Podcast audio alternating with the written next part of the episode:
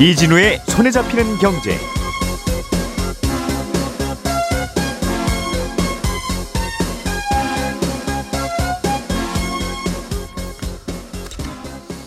안녕하십니까 이진우입니다. 어, 우리나라 금융당국이 어, 코리아 디스카운트 해소를 위해서 기업의 자사주 소각을 의무화하도록 어, 그런 방안을 도입하기로 발표했었는데 이걸 잠깐 보류하기로 한 모양입니다. 자사주를 의무적으로 소각하게 되면 경영권이 흔들릴 수 있다는 일부 기업의 우려를 반영한 결과로 풀이됩니다. 국제통화기금 IMF가 올해 세계 경제 성장률을 3.1%로 예상했습니다. 우리나라의 올해 경제 성장률은 2.3%로 전망했는데요. 지난해 10월에 IMF가 전망했던 것보다 0.1%포인트가 높아진 수치입니다. 홍콩 법원이 중국의 최대 부동산 기업인 헝다에 청산 명령을 내렸습니다. 회생 가능성이 이렇게 봐도 저렇게 봐도 없어 보이니까 어, 모두 어, 청산을 하고 자산을 팔라는 건데요. 중국 본토에서도 이번 결정을 따를지 관심이 쏠리고 있습니다. 1월 31일 수요일 손에 잡힌 경제 시작합니다. 우리가 알던 사실 그 너머를 날카롭게 들여다봅니다. 평일 아침 7시 5분 김종배의 시선 집중.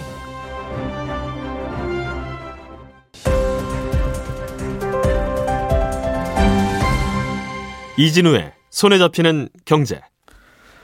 예, 어, 오늘은 어, 세분 모두 어, 전직 기자, 현직 경제뉴스 큐레이터들 리 우연히 모이셨네요. 김치형, 서은영, 남국민 큐레이터와 함께합니다. 어서 오세요. 안녕하세요. 예, 어, 한국 주식만 올해 들어서 안 오르고 있고 뭐 전 세계 주요 증시 중에 제일 안 오르고 있다고 하더군요. 표현을 안 오르고 있다고 말씀드렸지만 많이 하락하고 있는. 맞습니다. 예, 그래서 이게 코리아 디스카운트 때문이 아닌가라는 어, 이야기도 많이 나오는데 일단은 이것저것 좀 고칠 게 있다. 만약 그게 코리아 디스카운트라면 특히 자사주를 어떻게 활용하느냐가 굉장히 중요한데 자사주를 갖고 있지 말고 무조건 어, 소각해라라고 네. 하는 거를 강제하려고 했다가 일단 제외가 됐다는 거죠. 뉴스의 요지는? 예, 맞습니다. 음. 그러니까 어제 금융위원회 주제로 앞으로 이제 코리아 디스카운트 이것 좀 해소해 보자 이런 취지로 간담회가 개최됐는데요. 예.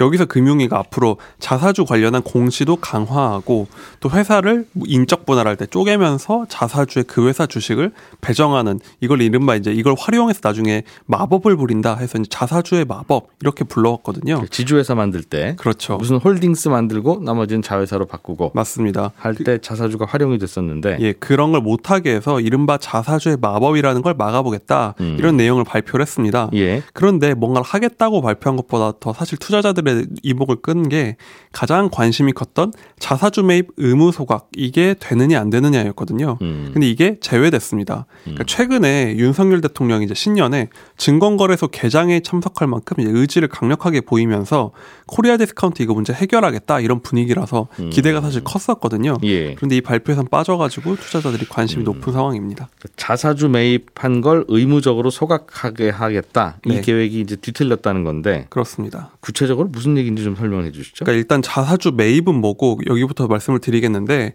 일단 기업이 회사 돈으로 자사주를 사면은 이거를 의무적으로 소각, 즉 없애는 걸 의무화하는 게 이제 자사주 매입 음. 의무 소각인데요. 자사주는 삼성전자가 삼성전자 돈으로 삼성전자 주식을 사는 거. 그렇습니다. 어. 뭐 예를 들면 뭐 주식회사 손경제가 있는데 올해 이제 100만 원을 벌었어요. 예. 이걸로 손경제 주식을 사는 걸 자사주 매입이라고 합니다. 음. 그런데 이 주식을 소각, 즉 없는 주식으로 만드는 게 자사주 소각인 거죠. 음흠. 근데 아까운 주식을 왜 없애냐 이렇게 생각을 할 수가 있는데 예. 사실 주식이라는 건 실체는 똑같은 회사가 있고 음. 그걸 여러 조각으로 나눠 놓은 증권이잖아요. 네. 손경제가 100만 원의 가치가 있는 회사인데 주식이 100주면 주당 만 원 이겠죠. 네. 그런데 이거를 회사가 주식을 사서 없애면 이걸 절반으로 만약 줄이게 되면 주식이 음. 50주가 되면서 주당 가치가 2만 원이 되는 겁니다. 그 회사 돈 50만 원을 들여서 회사 주식 50주를 사서 없애면 네. 이 세상에 회사 주식이 100주에서 50주로 줄어드니까 그렇죠.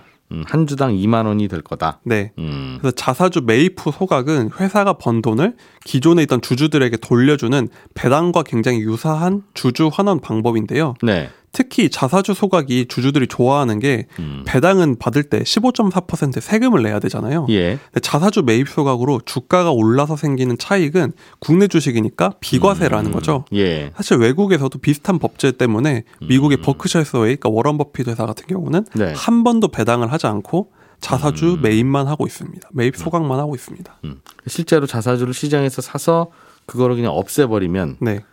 회사는 기껏 비싼 돈 들여서 샀으니까 회사 돈은 줄어드는데 네. 말씀 설명해 주신 대로 회사 주식 숫자 자체가 줄어들어서 주가는 오른다. 그렇죠. 음. 뭐 친구들이랑 동업을 10명이서 하다가 예. 그 동업한 친구들한테 얼마씩 주고 아, 다섯 명은 하는 나가. 네. 아, 그러면 나, 이제 앞으로 버는 돈은 다섯 명만 나눠 가지면 되니까. 그렇죠. 나머지 이제 남아 있는 다섯 명은 좋아한다. 그렇습니다. 실제로 주가가 오르나 봐요. 그런 일을 하면. 예, 실제로 이 효과가 보이고 있는 게 최근에 주주들이 워낙 목소리가 커지면서 대기업들도 이제 자사주 소각을 조금씩 하기 시작했는데 음. 대부분 큰 폭의 가치 회복을 보이고 있어요. 예. 재미있는 사례가 기아차 사례인데요. 음. 최근에 기아차가 거의 현대자동차의 시가총액을 따라잡았습니다. 예. 그러니까 거의 아우가 형님을 뛰어넘는 경우인데 사실 영업이익이나 매출 규모는 여전히 많이 뒤처지고 있는데도 불구하고 음흠. 이렇게 시가총액이 비슷해져 가는 게 기아차가 훨씬 공격적인 자사주 매입 수각을 하고 있거든요. 음흠. 그러다 보니까 이런 기대가 반영이 되고 실제로 효과가 발휘가 되면서 음. 주가가 훌쩍 뛴 경우입니다. 자사주 매입 소각을 하면 회사 가치는 여전히 똑같은데 주식 숫자가 줄어드니까 주가가 올라. 네. 그런 효과도 있지만 방금 설명하신 대로 기아차 같은 경우는 저기는 야 돈 벌면 자사주 소각을 잘하는구나라고 하면 그게 배당 잘하는 기업처럼 평가가 돼서 그래서 또 주가가 오르는 그렇죠. 음. 저기는 이제 벌면은 주주들한테 돌려주니까 아. 그런 만큼의 주가에 반영이 되고 있는 겁니다. 주가가 두 번 오른다는 얘기네요. 그렇습니다. 음. 그래서 이런 거는 무조건 자사주는 사기만 하면 무조건 소각하는 걸로 하자. 그런 의무화 방안을 만들었다가 접었는데 그 말은 무슨 말입니까? 소각을 안 하고 자사주로 그냥 사서 갖고 있기만 하는 케이스도 많았다는 얘기군요. 사실 그게 투자자들의 가장 큰 불만인데요. 예. 사실 이 자사주가 대주주의 지배권 강화를 위한 수단으로 쓰이면서 음. 자사주를 기업이 사기만 하고 소각은 하지 않고 있다 이런 불만이 큰 거예요. 예. 그러니까 대주주 입장에서는 이게 참 유용한 게요. 음. 자기 돈이 아니라 회사 돈, 그러니까 주주들의 돈이죠. 이걸로 주식을 사는데 이걸로 회사를 사서 잠재적인 경쟁자가 만약에 나에게 도전을 한다면 예. 이걸 계속 시장에서 매입을 하는 겁니다. 돌아다니는 음. 주식들을. 예. 그러면은 이거를 경쟁을 붙기가 쉽지가 않겠죠. 그리고 또 하나는 자사주를 많이 확보해 놓고 있으면 이 만약 경영권 분쟁이 생겼을 때 음흠. 대주주의 친한 사람에게 이제 맡기는 거죠. 예. 이게 이른바 자사주의 마법 이런 식으로 돌아가는 건데 그렇게 해서 비상시에 나의 우호 지분으로 자사주를 활용하는 경우가 많았다는 겁니다. 음, 회사 돈으로 내 경영권을 지킬 수 있는 방법이 자사주를 사는 거다. 그렇습니다. 음. 그래서 대주주와 가까운 측에서는 경영권 방어를 위해 필요하다 이런 입장인 거고 음. 이번에 금융위가 이제 소각 의무화를 제외한 이유를 설명할 때도 도 이걸 이유로 들었습니다. 경영권 방어가 힘들어진다는 건데 예. 사실 이게 자사주 매입 자체가 2011년까지는 법적으로 이제 할 수가 없었어요. 근데 2011년에 허용을 하면서 그때 명분이 뭐였냐? 주주들에게 환원을 확대할 수 있는 제도다 이런 이유로 도입이 됐었거든요. 음. 그런데 실제로는 소각이 잘 이루어지지 않다 보니까 이럴 바 이것을 의무적으로 소각이라도 하게 하자 의무화하자는 얘기가 나오고 있었던 겁니다. 음. 근데 이제 샀으면 의무적으로 소각을 해야 된다면 사기도 불안하겠죠. 그러니까 예를 그렇죠. 들면 자사주를 사는 여러 이유 중에 하나는 회사가 이 주가 2만 원은 가야 되는데 사장님이 보기에도 음. 그렇고 만 원에 머무르고 있으면 회사 돈으로 일단 만 원에 사자 주식을 그럼 주가는 뭐 만 오천 원이 되든 어떻게 되든 모르겠는데 네. 한 5년 후에 이 회사 주가가 진짜 2만 원이 되면 그때 시장에 팔아서 회사가 돈을 벌면 그 돈으로 또 사업도 하고 직원들 보너스도 주고 할 수 있으니 그냥 은행 정기예금에 넣어놓지 말고 자사주를 사서 사실상 저축을 합시다. 그런 판단을 내릴 수도 있는데 자사주를 사면 무조건 소각을 해야 되면 회사의 현금이 아주 넉넉하지 않은 기업은 자사주를 아예 사지도 못하는 과거에는 그런 저축 의미로 살 수도 있었는데 음. 예, 의무화하면 그런 문제도 있긴 있을 것 같은데. 사실 이걸 의무화하는 거에 대해서 사실 많은 얘기가 나왔던 게, 음. 그러니까 주가라는 게 사실은 자사주를 그냥 무조건 뭐 행사하듯이 사는 게 아니라 기업 가치 평가해서 사기, 사고 그거를 이제 적절한 평가를 해서 소각도 결정을 해야 되는 상황이 맞는데 예. 이게 이제 외국 같은 경우는 당연히 뭐 이사회에서 결정도 하고 음. 합리적으로 하는 건데 이제 많은 불만이 있는 게 국내에서 이제 아무래도 대주주의 뭐 권익을 보호하는데 활용이 되다 보니까 음. 이런 의무화라는 이제 뭐 일종의 극약 처방 소환까지 얘기가 되는 음. 거죠. 그러니까 악용도 자주 될 수 있으니까. 그렇죠. 그 회사가 이제 남아 있는 회사 돈이 100억이 있으면 이걸로 그냥 낼름 자사주를 사서 소각하고 사업을 하다가 혹시 또 큰 돈이 필요하면 장사가 또 안 되거나 아니면 또 설비 투자가 필요하거나 하면 그때 주주들한테 저 유상증자 하겠습니다. 그렇죠. 돈좀 주세요라고 하면 주주들이 오케이 줄게 하고 선뜻 그런 선순환이 일어나면 아주 좋은데 네. 우리나라는 회사에서 유상증자 한다 그러면 뭐 다른 나라도 그렇지만 주주들이 굉장히 싫어하잖아요. 그렇죠. 이른바 난리가 난다고 할 수가 있죠. 그러니까 회사도 돈이 있어도 그냥 그 돈 계속 갖고 있어야지. 나중에 돈 필요할 일 있을 때 주주가 준다는 보장이 없고 은행 대출이 잘 된다는 보장이 없는데 돈 생길 때마다 자사주 사서 소각하면 어떡하냐. 네. 차라리 자사주를 사서 갖고 있다가 나중에 돈 필요하면 그걸 시장에서 파는 거라면 모르겠는데 그런 설명도 할 수 있어서 그걸 일종의 이제 파킹해 놓은 듯이 음, 활용을 하는 다만 그걸 이제 대주주의 이해관계에 따라서만 악용하는 게 너무 많으니 그렇죠. 음, 그런 얘기가 있었군요.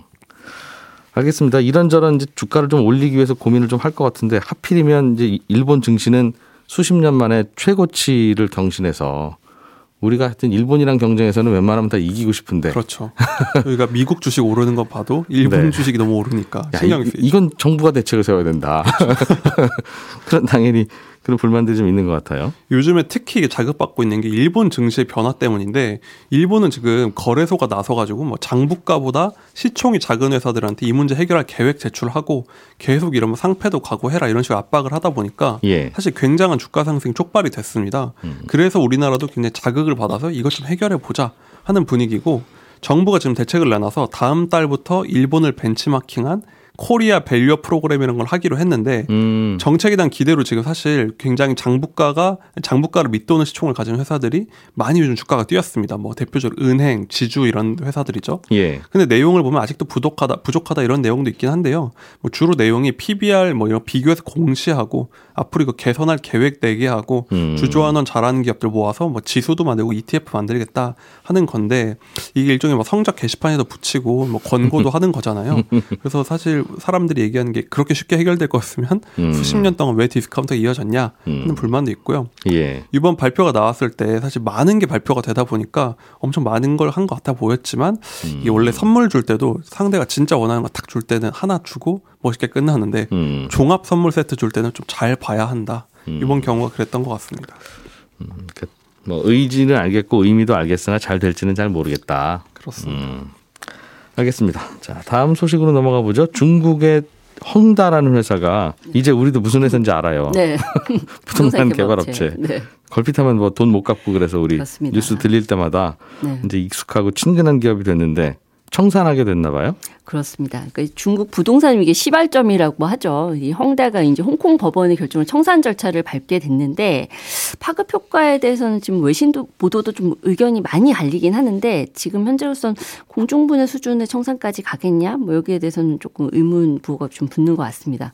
아, 우선 이번 청산 결정의 의미를 먼저 좀 설명을 드리면요. 헝다는 이미 2021년 말에 역외 채권에 대해서 못 갚겠다, 채무 불이행이다, 디폴트 선언을 했습니다. 그래서 작년에는 또 영내 채권도 갚지 못하겠다. 이렇게 백기를 들었는데 예. 이때는 뭐 디폴트 선언했다고 이 기업이 당장 망했다, 뭐 사라진다, 뭐 이렇게 볼 수는 없고 음. 이때부터 이제 인공호흡기를 달고 살아날 방도를 찾는 거죠. 그래서 우리도 태양건설이 그래서 워크아웃 들어왔잖아요. 맞습니다. 매우 유사하죠. 그렇죠. 음. 그래서 한 2년 6개월을 지금 이제 버틴 시점인데 아무래도 이제 좀 파급 효과가 크니까 뭐 정부나 금융기관 이제 돈 빌려주는 금융기관들 머리를 맞대고 음. 이 회사 살릴까 말까 어떡할까 이렇게 좀 보고 뭐 이제 이 회사 자체도 가진 자산 현금화하고 구조조정하면서 저희 계속 이렇게 열심히 살아볼 테니까 좀 한번 봐주세요. 뭐 비톡톡도 하지 말고 좀 기다려주세요. 라고 얘기를 하는 거죠. 근데 지금 일단은 2년 6개월 기다렸지만 너희들은 살아날 가능성이 없어 보인다. 이렇게 홍콩 법원은 판단을 했다는 겁니다. 네. 그래서 사망 선고 받고 인공호흡기 떼기로 한 건데, 어, 이 회사에 이제 돈 될 만한 자산을 빨리 현금화해서 이제 빚을 최대한 갚게 하고 회사를 없애는 게 이제 낫다고 본 거죠. 그래서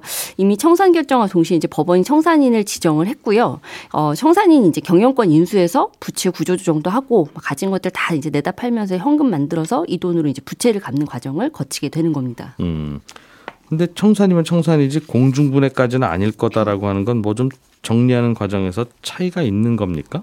일단 이게 이제 홍콩 법원의 결정이라는 것에서 이제 좀이 관 측점 포인트 하나 있는 거죠. 네. 지금 헝다가 이제 부채 규모가 443조 원인데 실제로 이제 청산 절차 돌입한다. 그럼 중국 역사상 최대 파산이 될 거라고 하거든요. 근데 음. 어 이게 지금 딱 이게 홍콩 법원 결정을 보고 중국도 인정한 계획된 청산이다. 그러니까 홍콩 법원이라 이미 청산 결정 시점 다 논의해서 지금 이제 딱 음. 연말 끝나고서는 딱새 새해 시작되니까 결단 내린 거다 이런 보도도 있는 반면에 네. 또 한편으로는 지금처럼 이렇게 경기가 안 좋은데 부동산 경기가 지금 중국 경제 자체를 정말 지금 잡아먹고 있잖아요. 그런데 이런 상황에서 과연 중국 정부가 속도감 있는 청산 절차 진행되는 수도 있게 하겠느냐 이런 관측도 있는 거죠. 아니 홍콩 법원도 법원인데 홍콩 법원이 청산하라고 하면 하는 거지 버틸 방법이 있어요? 아 이게 문제는 이제 문제는 한 가지 이게 있습니다. 그러니까 뭐냐면 이번에 청산 결정을 내린 게 이 중, 홍콩 증시에 상장된 중국 헝다 한 곳이고요. 예. 사실 그룹 내 계열사가 한 100곳이, 100개 넘습니다. 그러니까 음. 이 회사들 자체는 이제 청산 절차하고는 별개인 거죠. 물론 이제 이 회사들 자체가 청산의 대상이 될 수는 있지만 예. 매각의 대상이 될 수는 있지만 이제 이런 음. 것들하고는 좀 별개다. 그리고 또 한 가지는 이 헝다가 가지고 있는 자산의 대부분 거의 이제 부동산 사업장들인데 90%가 지금 중국 본토에 있다고 하거든요. 예. 그러면 어디까지나 이제 홍콩 법원의 이 청산 결정이 영향을 미치는 곳은 홍콩 내에서만 영향을 미치는 거고 음흠.